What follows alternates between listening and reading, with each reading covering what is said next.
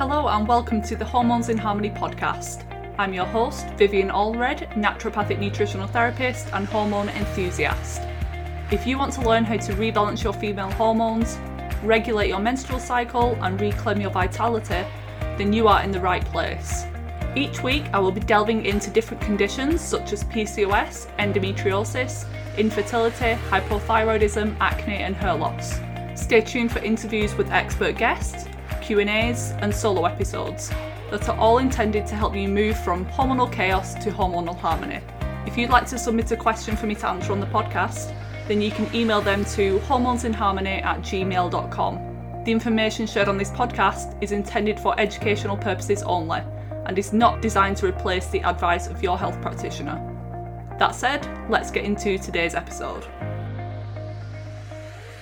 Hello, welcome back to the podcast. Today I'll be sharing my audio clips from Instagram Lives that were recorded back on the 18th and 25th of November 2020. So if you tuned in, then even listening again is probably going to benefit you because you don't actually take in all of the information that you hear right away. But I know that many of you don't watch IGTVs or you might have missed them because I did quite a few at the end of 2020. So in this combination of Instagram Lives, there's two together. I talk about hirsutism and hair growth, Epstein Barr virus or EBV, mast cell activation syndrome and histamine issues, testing for mold illness, high estrogen levels and my recommendations for that, acne and what it means if it's symmetrical, um, if it's happening on the jawline and the chin, and my advice and experience with using retinoids topically. Talk about PCOS, candida, ketogenic diets for women, and bioidentical hormones. Again, a wide range of subjects. These were all listener questions. So I'm sure there's something in there that you're going to benefit from. Let's get straight into the episode. Hope you enjoy it. So the first one is what my thoughts on amino acid supplements for hair growth. So your hair is made from amino acids and keratin, so it's important. But ideally, we should be getting enough protein from our diet. So eating animal protein is my preferred source but you could be eating enough. So the goal is like 20 to 30 grams per meal. So around 80 to 100 grams total for the day for most people. If you're exercising, if you're healing, sometimes you need more than that. But you should be eating enough, but a lot of people aren't digesting and absorbing it properly. So that could be the issue as well. You're eating all of this protein. This happened to me. I was spending like hundreds of pounds on organic grass fed animal products and beef and chicken and eggs and I was still struggling with low levels of amino acids and proteins. My body wasn't able to heal itself because I had low stomach acid, I had H. pylori, I had SIBO malabsorption. So it comes back to digestion a lot of the time. Only in people who are like severely compromised or have really backed up liver detoxification pathways or are vegan or vegetarian um, or maybe recovering from some sort of surgery would I recommend an amino acid supplement I recommend protein powders a lot of the time, like a pea based protein, or if you can tolerate dairy, whey protein, collagen protein would probably be a better fit in your situation, but not specifically amino acids unless it's one of those situations that I just mentioned. Someone's asking about hirsutism, um, so facial um, and body hair growth excessive in women driven by high cortisol, which is driven by mold and pathogens, specifically Bartonella, which is a Lyme co infection. Any tips, please? So, you're not really going to notice any changes to topical things until the infections are addressed, which is frustrating. You could control it maybe with electrolysis or waxing plucking, but you know yourself, this person, that the root of the problem is the chronic infections. And that's what's happening to me as well. So I had a lot of PCOS symptoms. I really think my PCOS was driven by all of this stuff that's been going on because it really is a symptom. So rather than just focusing your efforts on getting rid of the hair, you need to look deeper and address some of these infections. So um, with mold and Lyme and co-infections, you start with the mold first a lot of the time to take that pressure off the immune system and then sometimes the Lyme symptoms just um, keep at bay on their own. So rather than chasing the Bartonella with antibiotics and really harsh treatments, addressing the mold first by either getting out of the environment or moving, remediating, which is very difficult, but it needs to be done if that's driving your health problems. And then once the mold's been addressed, and your body will start to detox naturally once you move, but you might need to do more specific things afterwards, like binders and liver support, coffee enemas are really effective. But it may be that you then need to be more targeted for the Bartonella. So Cellcore Biosciences, the brand who I love and use regularly, they offer um, a liquid tincture specific to Bartonella. I think it's called IS Bart. And you probably need to work with a practitioner to get access to that, but that might be something that you would then add in once the mold's been addressed. If you're still symptomatic, you would be more specific to the Bartonella. Why do I uh, often have very symmetrical breakouts on both sides of my face? So this is very common. It depends on where it's happening on the face because sometimes that can indicate different imbalances. So if it's always like on the forehead, in similar places, it could be due to digestion and stress. If it's on the cheeks, it's more internal inflammation, liver detox problems, gut health, in my opinion and experience. Lower parts of the face, if it's happening like sides of the chin every single month in this area, probably hormonal, probably gut health as well. And sometimes I was chatting about this with my friend Cheryl on a podcast that's going to be coming out in maybe January or February time. Someone asked, I don't know if it was the same person asked a similar question. Sometimes it's due to the treatments that you're doing for the breakouts that it reoccurs in that same area over and over again. So if you're popping, squeezing, causing damage and trauma to that area, or you're using harsh products that are stripping the skin, then that area is going to be weakened and it's going to be more susceptible to breakout. So then you have a vicious cycle. So it's either something internally that your body's trying to tell you, so that would depend on where it's happening, or it's the treatment that you're doing for the breakouts that's just making it more vulnerable to breaking out the next month. What do I think of using a treatment like Cellcore products on your own? It depends on the person and how symptomatic you are. If you're just like wanting to optimize things and maybe you just have a few digestive issues, you suspect parasites, then in some cases it can be worth doing like a intro and the, the parasite cleansing on your own. They do offer through the microbe formulas line, the parasite stuff. So it is safe to use on your own without a practitioner. And they understand that some people don't have access to a practitioner, they can't afford it, and you have to prioritize one or the other. So it shouldn't be this thing that's completely just for the people who can afford it. I want it to be accessible to everyone. I've actually made my Cellcore um, practitioner number available on my bio, the link in my bio. But if it's something like mold or Lyme disease or more like heavy metals cro- complex chronic illness that you're dealing with and you're quite symptomatic, I would really advise you to work with a practitioner at that point because you could potentially make things worse and get a flare up. So it depends on how severe things are and what you've tried before. How can you naturally treat EBV? Will celery juice and saunas help with EBV? So um, I think like 90% of the population have Epstein Barr virus. And similar to the virus that's going around now, it's not the virus that's the problem. It's not the bug, it's not the organism, it's the host, the, the immune system that's the problem. So you need to work on supporting the immune system from all aspects. So, yes, sauna, infrared sauna in particular, can help. Celery juice um, potentially could help, but probably not on its own. It's just like an, an add on that can be useful and I don't know like the connection virally with celery juice. I'm sure that that's the reason that the medical medium really recommended it in the first place. I usually use celery for the electrolyte balance and the stomach acid support and the minerals, as opposed to like a direct antiviral thing. But my approach to Epstein Barr virus is removing parasites because parasites are the big organisms and they harbor or hold viruses. So if you're just trying to attack virus, virus, virus, but you have parasites still, you can't actually get to them, and that's why they come back a lot of the time. And parasites stimulate the Th2 arm of the immune system. So if you think back to science class, we have a kind of seesaw, and it should be balanced, showing optimal immune balance. It's not too overactive, it's not too underactive.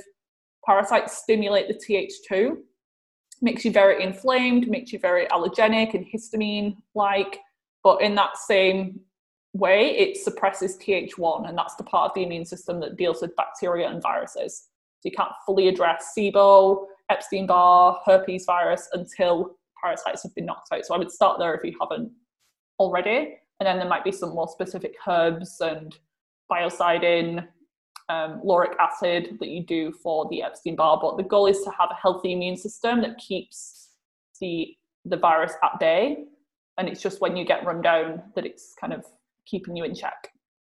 What do I think of taking Mongolian sea buckthorn oil for skin issues? I don't know the specific Mongolian type. I know sea buckthorn oil. I don't usually recommend using that topically. And there's other oils that are much more suitable to acne prone skin. And I'm not sure what you mean by skin issues, whether it's on your face or your body. Could be useful for body, but the the skin in your face is a lot more sensitive to the types of oils you use. And if you have issues with acne, it could be too pore clogging.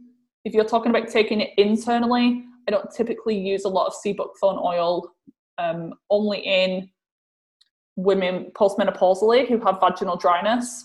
It does have omega 9, I think, or omega 7, I can't remember, that's specific to improving vaginal dryness. So I would potentially use it in that situation, but not really for skin issues. Kristen, what do you recommend for mast cell activation syndrome? So, first, figuring out the cause of that. So for me and a lot of people, it's mold illness, mold exposure that's the trigger. So removing yourself from the environment and dealing with that problem first will then just naturally calm down the immune system and that hyperactivity, that hyperhistamine overload. Reducing high histamine foods can be very beneficial, and it was for me. It was a game changer, just helping to manage my symptoms, but it wasn't addressing the root of the problem. So I spent years just on a low histamine diet, thinking that I'd got it under control, but as soon as I strayed from that, the symptoms just came back. So for me, getting out of the mold was a big one. Um, and for some people, the histamine diet doesn't really change much, but it's really worth a try. I think I've got a question in here anyway how to know if histamine is a problem for you or not. So if you have mast cell activation, then there's a good chance that it is histamine driven. And certain foods like fermented foods, alcohol, pickles, um, leftovers they're usually the highest in histamine. So maybe reducing your intake of those, seeing if things improve. And with histamine reactions, it can be pretty quick. So it's not something that you have to wait three months to notice the difference with. If it's a problem for you, you should be able to notice within a couple of weeks whether it's a problem or not.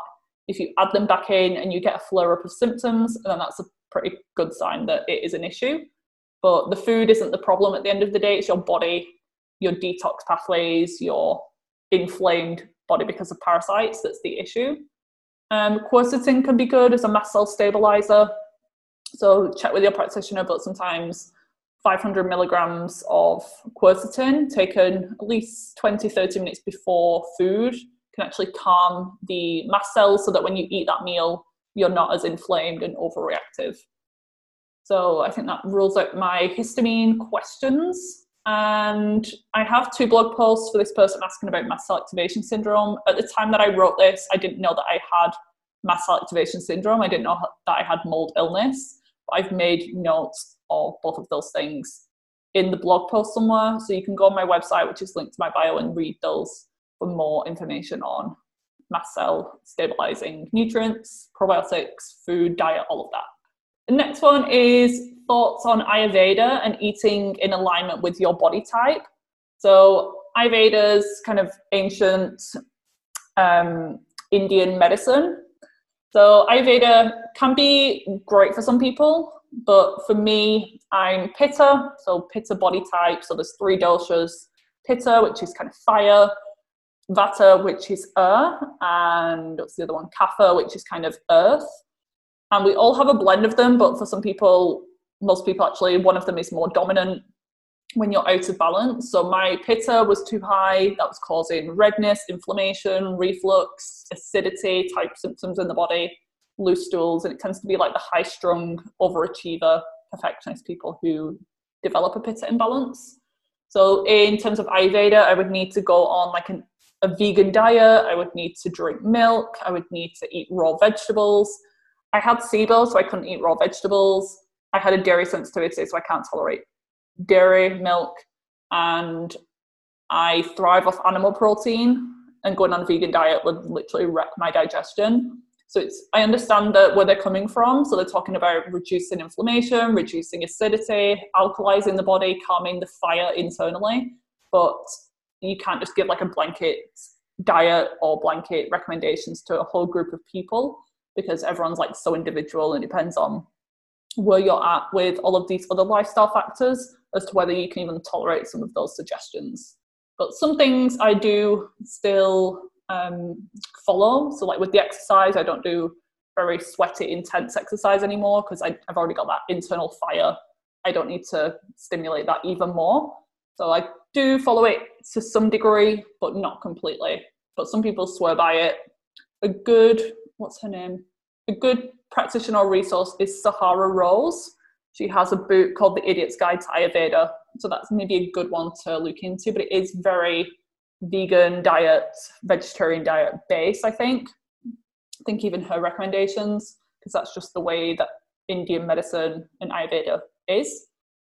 So I don't agree with it on that aspect. Sarah, how do you know if you have mold illness and how do you get tested for it? So there's the test that I did was the Great Plains Lab mycotoxin urine test. And I got it free because I was at a seminar by Great Plains Lab in London in 2019 and they were giving complimentary tests.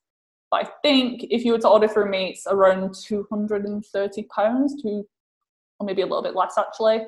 So there is an option there, but the there are other things as well online, like the um, VCS test, visual contrast sensitivity test, which is an eye test, which sounds weird to check for mold but mold and alcohol are in the same family, like fungus family. And if you think when you have alcohol, your vision can go blurry, that's kind of what's happening with mold illness. Um, you can, when you've been exposed for a long time, the mycotoxins, mold toxins start to damage the optic nerve. So you can end up, my vision's perfect though. So I don't, these are just computer glasses and I'm quite young. So I passed the test so if you pass, that doesn't rule out mold completely. But if you fail the test, then that's a pretty good sign that you have mold as an issue because that's only one of few things that can cause you to fail. And that's a paid test, but it's literally like ten pounds or less. So just type that in Google VCS, um, and it's the Surviving Mold website one that I use. That's a really good starting point. And symptoms, like certain symptoms, can indicate um, mold and I have a few podcasts on that as well. And then there's some quizzes. So if you, oh, just remind me, send me a DM or something. I'll send you some two quizzes that I use as well to rule it in or rule it out. But also like it, just being intuitive with your home. If a lot of people in the UK, obviously it's raining and cold and damp all the time. The buildings are very old, so that increases the likelihood. Whereas if someone's in the desert in Arizona, um, and it's dry, then, they're much less likely to have an issue.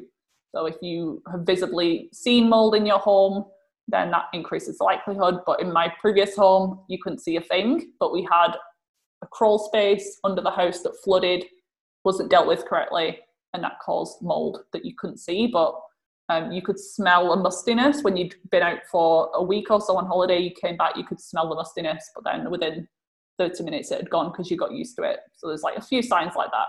So that is, if you live in an old house, my old house was like a Victorian terrace um, built in like the 1890s. So even though, even if we'd never had a water event, you can think of how many people have lived there before and painted over any issues, like floorboarded over something that was a problem. So yeah, it could be an issue, and especially like anything that's chronic digestively chronic inflammation, so like your reflux, that could I wouldn't jump to that straight away because there's so many other things to try first, and that's what I did. Just rule out everything else because if it is mold, then it is a problem and that needs to be addressed, and that could be a root of a lot of different things. So I have a question on Facebook from Shirley: How to lower your AST and ALT liver enzymes?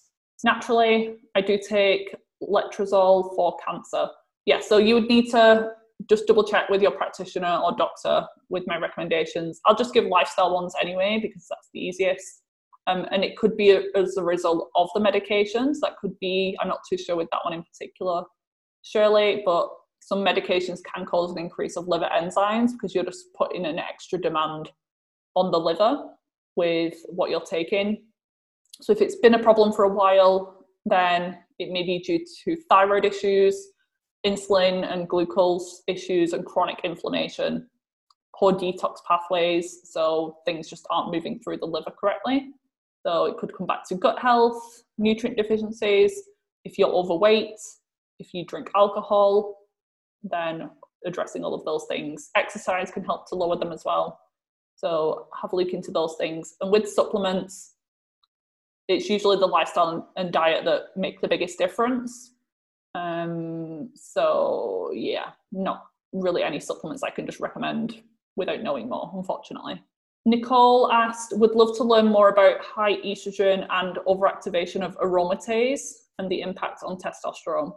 So I was teaching about this on at the weekend at CNM. So when I was lecturing hormones, there was a whole section on aromatase. So basically, aromatase is how androgens convert into estrogen. Estrogen ultimately comes from androgens, male hormones, in the first place.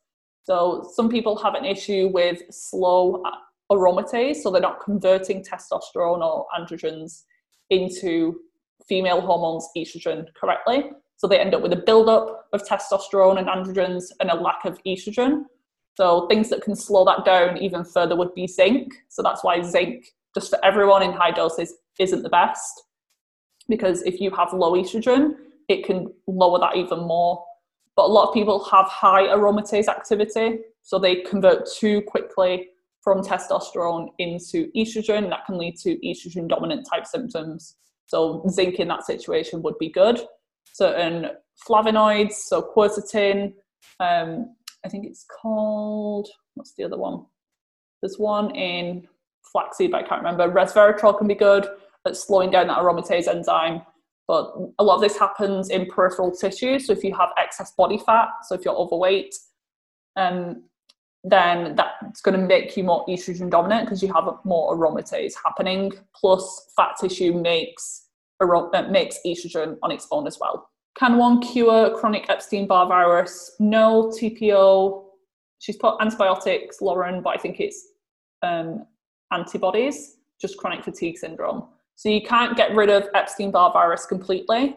You can't get rid of viruses, you can't kill them. You just have to learn how to manage them in the system. So keep your immune system strong enough, and that should keep the virus at bay. So I, yeah, that's definitely possible to be symptom free, but you can't get rid of the virus completely.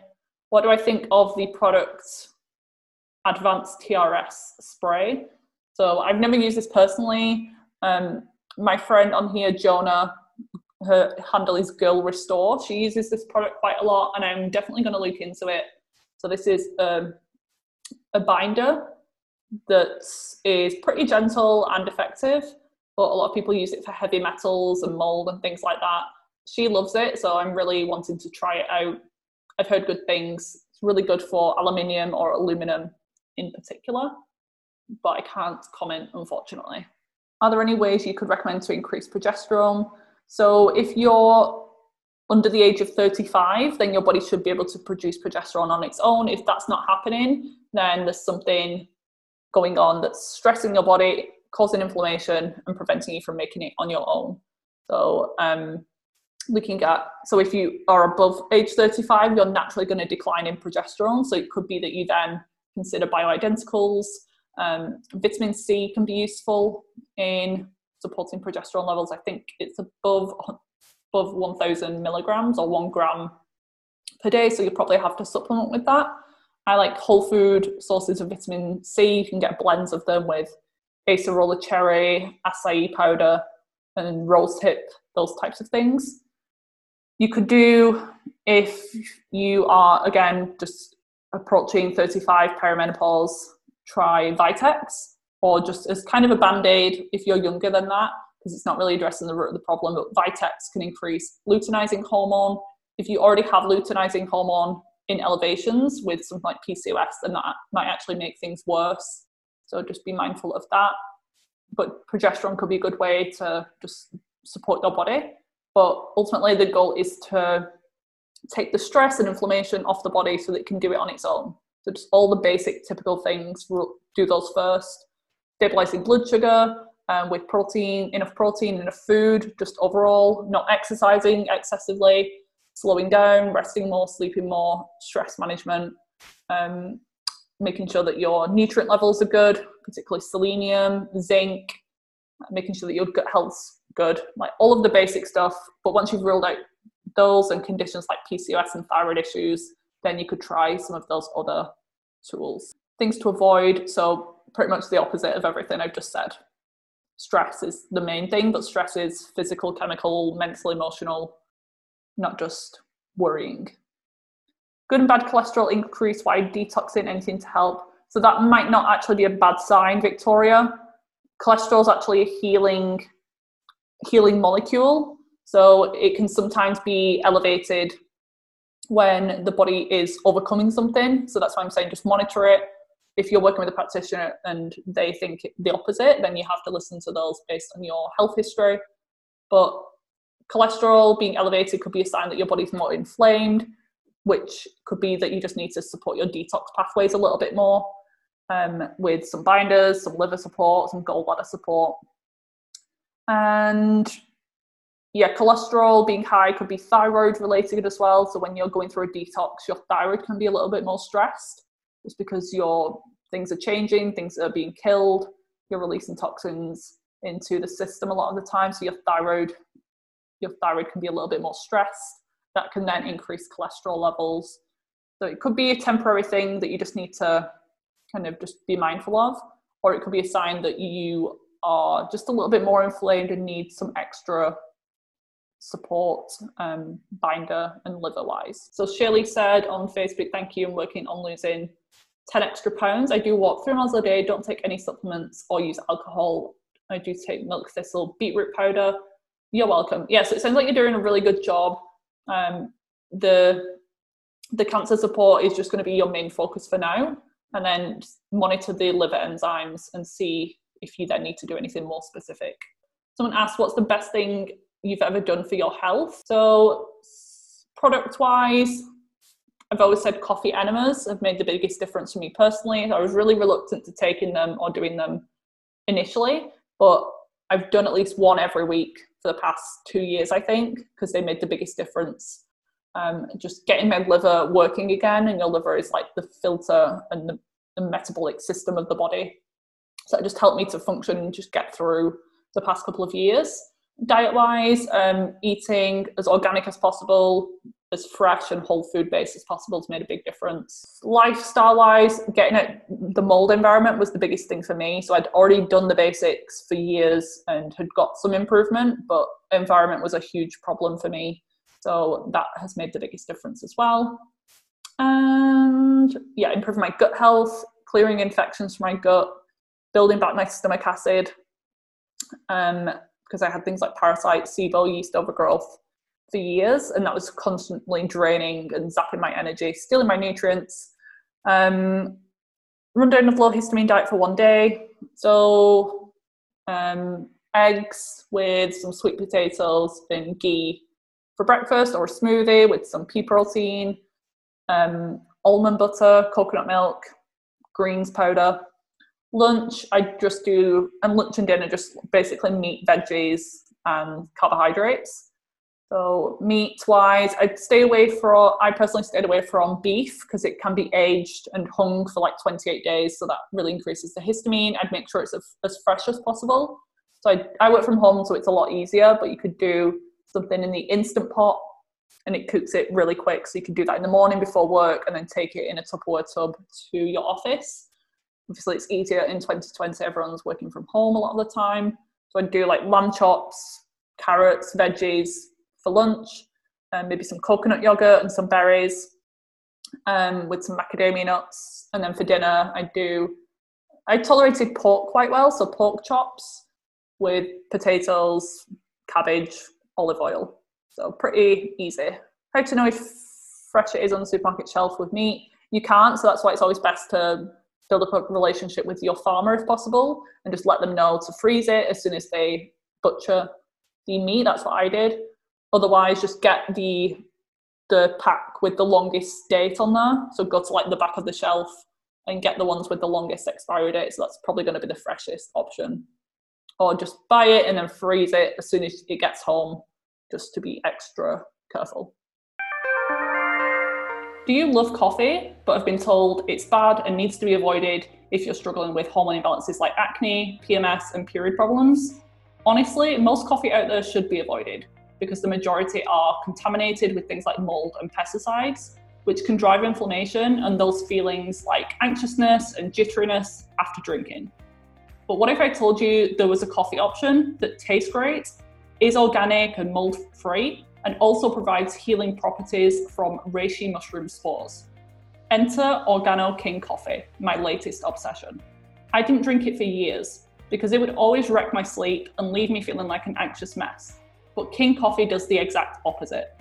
Don't worry, it's not one of those fake coffee alternatives made from herbs. And if you've tried other mushroom coffee brands out there, I promise this one actually tastes good and is way better and provides so many more health benefits. If you haven't already heard of the benefits of reishi mushroom or Ganoderma, then let me give you a quick overview. It's known as the king of medicinal mushroom family due to its superpowers such as supporting healthy immune balance and being an adrenal adaptogen. This means if your immune system's overactive due to autoimmunity, or suppressed because of things like chronic infections, and you're not really sure if your cortisol levels are high or low, the reishi can help to balance things out and it promotes homeostasis within the body. It's also antibacterial, antiviral, antifungal, anti inflammatory, pretty much everything that we want from a product. Because of its potency, I'd recommend starting slowly if you're someone who's struggling with more complex chronic health issues or is sensitive. If you're thinking, why can't I just take a reishi mushroom supplement? Good question. Organo use a patented process to gently crack the inner and outer shell, offering 99% bioavailability of the reishi mushroom spores.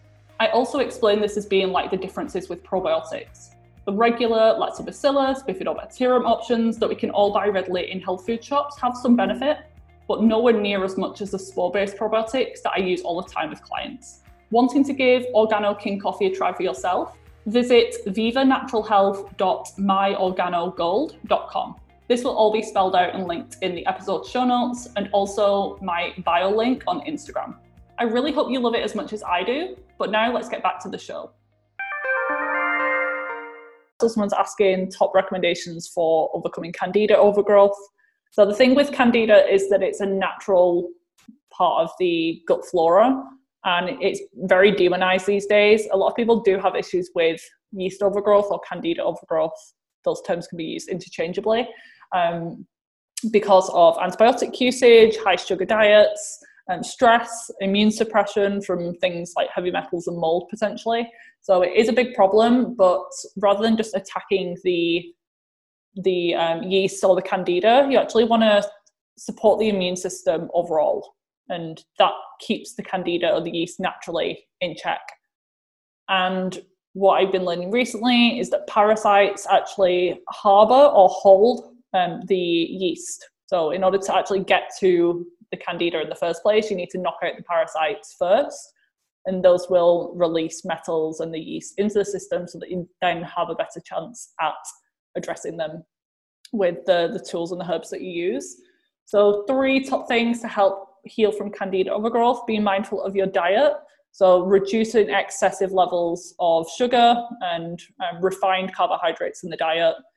I don't think that it's necessary to completely cut out all carbohydrates. That was like a big trend a few years back to go on this strict anti candida diet and a lot of people might have got some symptom relief, but they actually then developed thyroid issues, or adrenal issues, and um, another kind of intestinal overgrowth because they were so depleted. They weren't sleeping, the body was stressed because it didn't have the carbohydrates and the glucose to function optimally and actually heal the metabolism and the immune system afterwards. So I'm not like extremely strict on the carbohydrates, and in fact, actually feeding the bugs when you're trying to kill them can actually make the protocol a little bit more effective. They've shown this with SIBO, small intestine bacterial overgrowth. They had a group of people do a really strict diet whilst on the antibiotics and this treatment versus someone who someone else who took um, prebiotic, something like partially hydrolyzed guar gum. Usually, they're the things that we're told to avoid if we have gut overgrowths, bacterial overgrowths, but they actually found that because the bacteria were feeding when you were trying to kill them, it, they were actually coming to the surface rather than you starving them out. They go into hibernation kind of, and they're more resistant to being killed. But if you're eating um, a ton of carbohydrates, like a carb focused diet, then that's going to be an issue. So if you're vegan, then that's going to be difficult for you to overcome digestive issues, in my opinion, because your diet is very starch, grain, carb heavy. Um, I prefer something like a paleo template diet when someone has digestive issues. I just found that to be the most tolerated a lot of the time. So clean up your diet, any refined sugars, um, processed oils, like all that usual stuff. Second thing would be to address parasites first so that you can then actually target the candida more effectively. So that would be something like a parasite cleanse. They're not all created equally. I use the one from Cellcore um, just because I found that that to, to be the most effective. And I've tried tons of other parasite cleanses and nothing's ever been as effective as that. Um, when you can literally see things come out within a few days of doing that. And the third thing I do for candida would be some specific antimicrobial nutrients, but only once the bowels are open, the liver gallbladder's working, and you're detoxing naturally. So things like coffee enemas can come into this as well. But if you're all backed up and then you go in and start killing things off, you are going to feel terrible. So please don't do that. Learn from my mistakes in the past. Um, things like caprylic acid, um, lauric acid, or monolaurin are really good ones because they're not too strong, but they can kind of penetrate the the cell lining of yeast and candida and mold and things so that the other things that you do on top of that are actually more effective.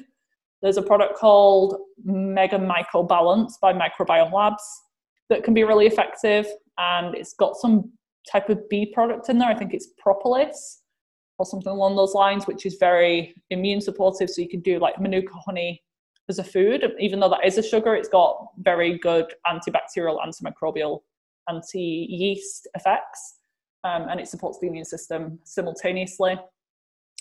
And potentially, if necessary in this situation, things like garlic or allicin extract from garlic, neem, berberine, clove, um, oregano, or oregano can be good anti-candida, anti-fungal herbs. If you're doing all of those other things combined, addressing the parasites, cleaning up the diet, getting the detox pathways open, avoiding unnecessary antibiotic usage. If you're on the pill or hormonal contraception, if you've got high estrogen or high copper levels, then that also needs to be addressed because those things can exacerbate yeast or candida overgrowth as well. Next question, I see one here from Laura, can you talk a bit about acne along the jaw, jawline, underneath, and on the neck? Is this likely to be purely hormonal? I find that it gets worse before my period and then improves a week after. Yeah, so anything that's cyclical, you always have to think hormonal, and especially in this area, that's like a typical pattern for um, hormonal acne. But you need to look at why the hormonal acne is in there in the first place, and that can come back to issues with the immune system where does the immune system live? 80% in the gut. So even though it is probably hormonal and high androgen or high estrogen, low progesterone related in nature, you need to look deeper, not just band aid. I did a post on this earlier, a reel, so definitely go and watch that if you haven't already. But usually, at the root of hormone imbalances is poor gut health, sluggish detoxification, mineral imbalances, those things first. Um, and yeah look at those things and anything on the neck this area as well the neck the jaw can be digestion too. So you might not have any digestive symptoms at all so don't let that put you off investigating this area. Um, and it could be that your hormone levels aren't high it's just that you're not detoxifying them properly because of liver congestion. So um, yeah just taking something like DIM or vitex probably isn't going to help that much and you're um, kind of just band-aiding the problem. And also looking at what you're putting on your skin because if you're using a lot of pore clogging ingredients then you're more likely to break out anyway and just the smallest shift in hormones is going to send your skin crazy. So if you're using anything with coconut oil that needs to go making sure that you're exfoliating um, regularly. But yeah probably hormone related but look deeper as to why that is in the first place do I suggest bioidentical hormones to replace low hormone levels? I'm 45 and all hormones are low. If you're 45 and all of your hormones are low, then that's not normal. When you go into menopause, and if you were like 70 years old and you had low hormones, then that would make sense and that would be like typical for someone that age. But if you're 45, um, that and if you've not gone into menopause yet, I'm not sure. But this is a sign that something else deeper is going on you probably don't have the building blocks or the resources to make estrogen, progesterone, testosterone properly. It could come back to nutrient deficiencies. Even if you're eating a great diet, you may not be fully absorbing them. So, again, gut health is pretty much everything for everyone. Um, things like low stomach acid, parasites, gut infections could be affecting your uptake of food. And even if you took a bioidentical, um, if it's an oral capsule or tablet or something, you may not fully benefit from that but if it's a cream that's going to bypass the digestive system anyway. So it could be it depends on the person. I can't prescribe bioidenticals anyway because i'm not a doctor. Um, i do sometimes use with my clients bioidentical creams that i have access to but only as a last resort and just for some symptom management if someone's really struggling with hot flashes or vaginal dryness something like that then it could be useful. Or if they're trying to conceive and they have low progesterone and we're working on the root cause but they've just fallen pregnant, then bioidentical progesterone can be a lifesaver. But um, I feel like this person needs to look at the thyroid, the adrenals, the gut health, and the nutrient levels first. Because if you just ignore that or don't investigate that and just go on the bioidenticals, something else is going to pop up down the line because your body's trying to give you a message with this imbalance currently. And if you ignore that and just keep going on, then it's going to start screaming at you in other ways. So there's a time and a place for bioidenticals, but probably not for someone your age. But I don't know anything about your situation, so you'd need to speak to your your doctor. Someone asked the best retinoids for acne. So retinoids is like a big family of vitamin A derivatives. So there's the extreme level of roaccutane or Accutane, which is a synthetic mega high dose vitamin A um, used for acne, and its job is to kind of dry up the skin help with um, turnover, skin cell turnover. And it can be very effective for clearing acne, but it comes with a whole host of side effects. It's got a black box warning because it's really harmful to the liver. Um, really can make mental health a lot worse. So there's um, depression and suicide risks on Roaccutane. So the goal is to get vitamin A naturally in your diet. To get natural vitamin A in the diet, so your body has that ability to um, shed skin cells optimally and keep sebum in check. So I would start there if you haven't already by eating. I recommend this to everyone, even if you're not struggling with acne, is to be eating organ meats regularly. The the one of the most inexpensive um, cuts of meat out there, probably the most nutrient dense food on the planet. So if you're not already eating offal, livers, hearts, kidneys, please do. And there's different ways that you can prepare them so that they're a little less um, hard to digest. So start with the food first, but some people do need additional vitamin A just because their levels are so depleted, or maybe they have issues with the gallbladder and bile flow and they're not digesting and absorbing the fat soluble vitamins from the diet. So um, addressing the acne from the inside and out is always the best option. So you can apply retinoids topically onto the skin. It's a whole family. There's different strengths and things as well. So it's hard to say for this particular person how her skin type is and whether she tolerates certain actives, whether she has more dry or oily skin, where her acne is, how severe. I would need to know all of those things first, ideally.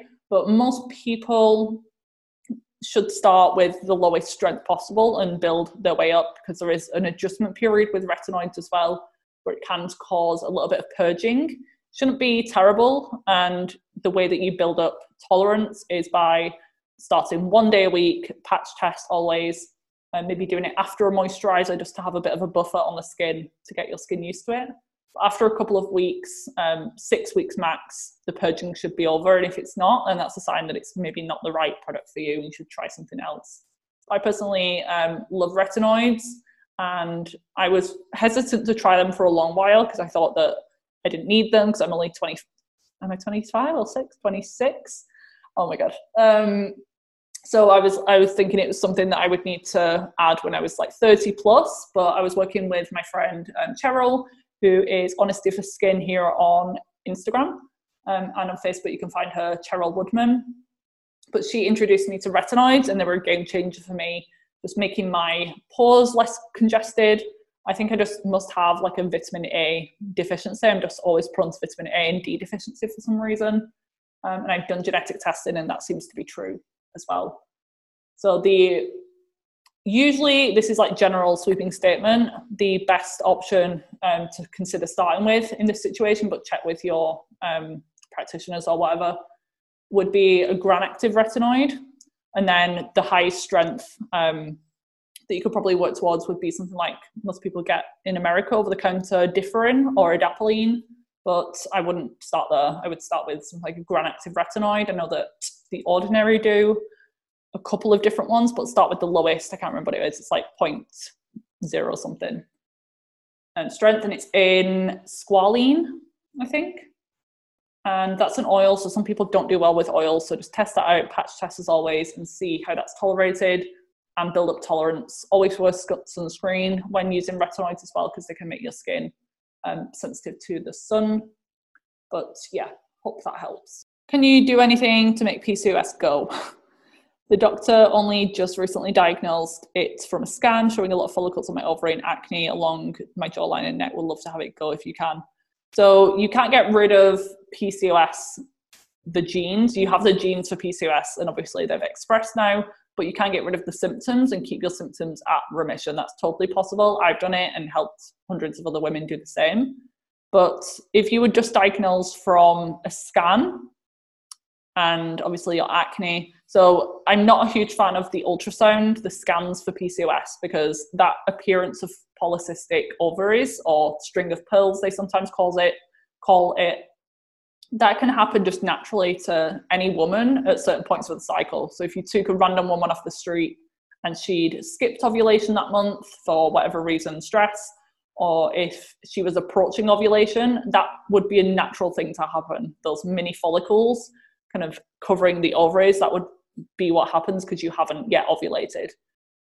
That's why I don't recommend, I don't think it's too useful if someone's had a scan or not. I don't ask them to go to the doctors to get one.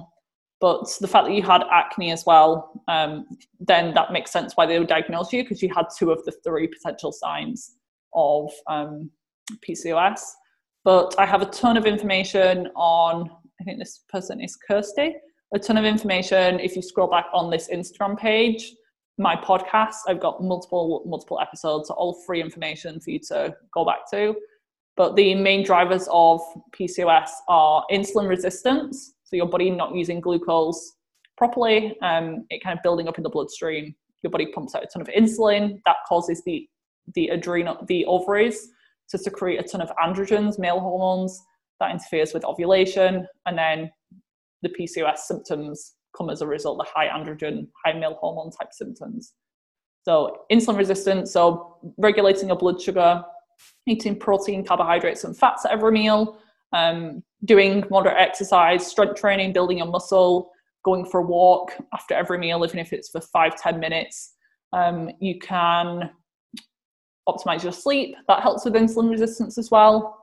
A lack of sleep can make you more insulin resistant the next day.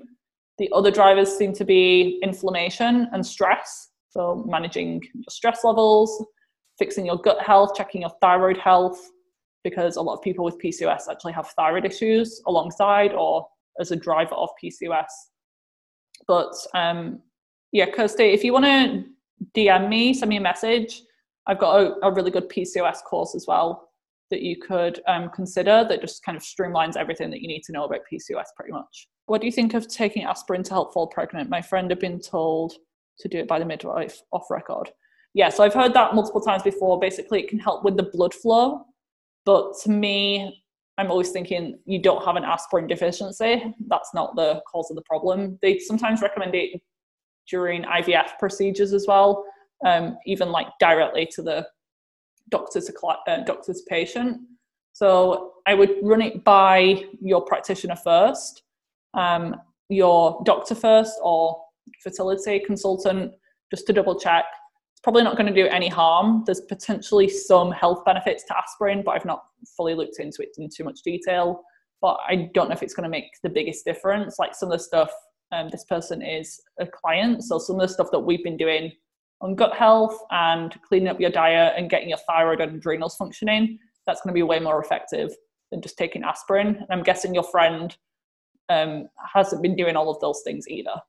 Someone's asking about keto. I've heard it's not the ketogenic diet. I've heard it's not great because it lowers the gut bacteria. What about people with reactive hypoglycemia? So this is from Nicole. I'm not a fan of the keto diet and I've not found it to be necessary when balancing blood sugar levels. It is recommended a lot for PCOS, but I wouldn't recommend doing that because it can actually then disrupt your thyroid and your adrenals and as you said, wreck your gut health. So you can still manage hypoglycemia with carbohydrates in the diet. Everyone's a little bit different as to which carbohydrates work best. So I've worn a continuous blood glucose monitor in the past, which is a device that sticks in the back of your arm, and you can literally scan your phone against your arm and see what your blood sugar readings are in that moment in time. So it's a really good tool. The brand that I use, I've used in the past from the UK, is called um, Freestyle Libre. And in the US, there's a really good company called Levels that you can consider. I'm interviewing one of the founders on my podcast in the new year. I've already interviewed her, but it'll be released in the new year. So that could really help you identify the amount of carbohydrates you can quote get away with in what combination and what types of carbohydrates. Because I found eating 100 grams of sweet potato versus fruit, the fruit works so much better for my body. So even if it's the same amount of calories, the same amount of carbohydrates, just the way that it breaks down in my body was really different. Um, depending on the source of carbohydrates, could depend on the other things you're having with that meal, how you combine it, what time of day, what time of your cycle you're in. So there's so many different variables. So using one of these glucometers could be a good a good um, thing to try. And improving your um, inflammation levels because inflammation drives insulin resistance and blood sugar issues in the first place. So sometimes it's not even about the diet, it's these other things like um, having heavy metals in the body or a big mineral imbalance. Low levels of potassium really affects your insulin sensitivity and blood sugar. Um, checking your thyroid, because if you've got thyroid issue, you could be eating the best diet in the world, but still struggling with blood sugar swings and weight gain. Making sure also that you're eating enough protein, Nicole. Most people don't. They think they're eating protein because they're having like an egg for breakfast, but that's not enough. It's a good source of protein, but it's not enough quantity wise. So maybe tracking your protein intake for um, a few months or a few weeks, even making sure that you're getting at least 80 grams a day maybe closer to 100 and just play about with again the different types of protein as well someone asked so chloe asked about mold toxicity. Do i treat clients with this? And do i have any t- tips for treating? So i seem to attract a lot of people who have similar issues to me. Um, so acne hair loss mold recently. So i'm not an expert in mold i always say that. But i've had to become like very knowledgeable about it just for my own personal health reasons. So I feel like I've become like a building biologist and a mold um, a mold practitioner just based on everything that I've learned. And it's only been like a year since I found out that I had mold. I think it was end of 2019. But I do attract, I think, just from the information that I put out there on my podcasts and, and Instagram posts, you probably noticed that it's become a little bit more focused on like mold and chronic infections and things like that at the root of hormone imbalances. Um, so I have several clients with mold illness, and in terms of treatment, the first goal is to get out of the environment because if you're still breathing in toxic mold and it's not been remediated or you've not moved, then that's step number one: avoid. Probably the first three steps: avoid, avoid, avoid, if possible. Otherwise, you're just going to be band-aiding and fanning the flames of the fire rather than putting the fire out. So you want to tr- try and avoid doing that if possible, but I understand that it's not as simple as just upping and leaving and selling everything. Like most people can't do that. And I had to live, I survived in that home for long enough. Um, so an extra six months in there wasn't going to make a huge difference. But you could, in the meantime, do air filters, spending time outdoors, um, not going in the rooms that are particularly problematic And then a lot of the time your body starts to detox naturally. So sometimes you don't really need to go in and push it too hard. I made that mistake when I moved back in June. I moved, so my body was already detoxing, and then I threw a ton of products and things at it because I like to push things a little bit too much and be the guinea pig with my own health. So um, things that you could try. I really love the Cellcore products. We've just seen a question come through as well do you recommend starting someone's journey with Cellcore or doing some testing first? It depends on the situation, someone's budget, someone's health history, how sick they are to that question. Um, but the whole Cellcore um, protocol is a, basically addressing the root of health issues. So it doesn't really matter what the health symptom or condition is, the label, because the goal is to get the mitochondria functioning, to get the gut functioning, the immune system clear out heavy metals that pretty much everyone has, clear out parasites that pretty much everyone has. And then, if at that point, at the very end, and the whole protocol takes about a year, um, I don't do it to the T, so I don't take people through like every single stage, every single product necessarily. Um, but then at that point, if you're still sick, then it's maybe worth tweaking things a little bit more. But if you have the finances to do some testing, that's always going to help speed up the process and just tailor things a little bit more. So with mold, Cellcore offer products like the biotoxin binder, but it's also important to address parasites first, get the bowels moving, get the liver, gallbladder.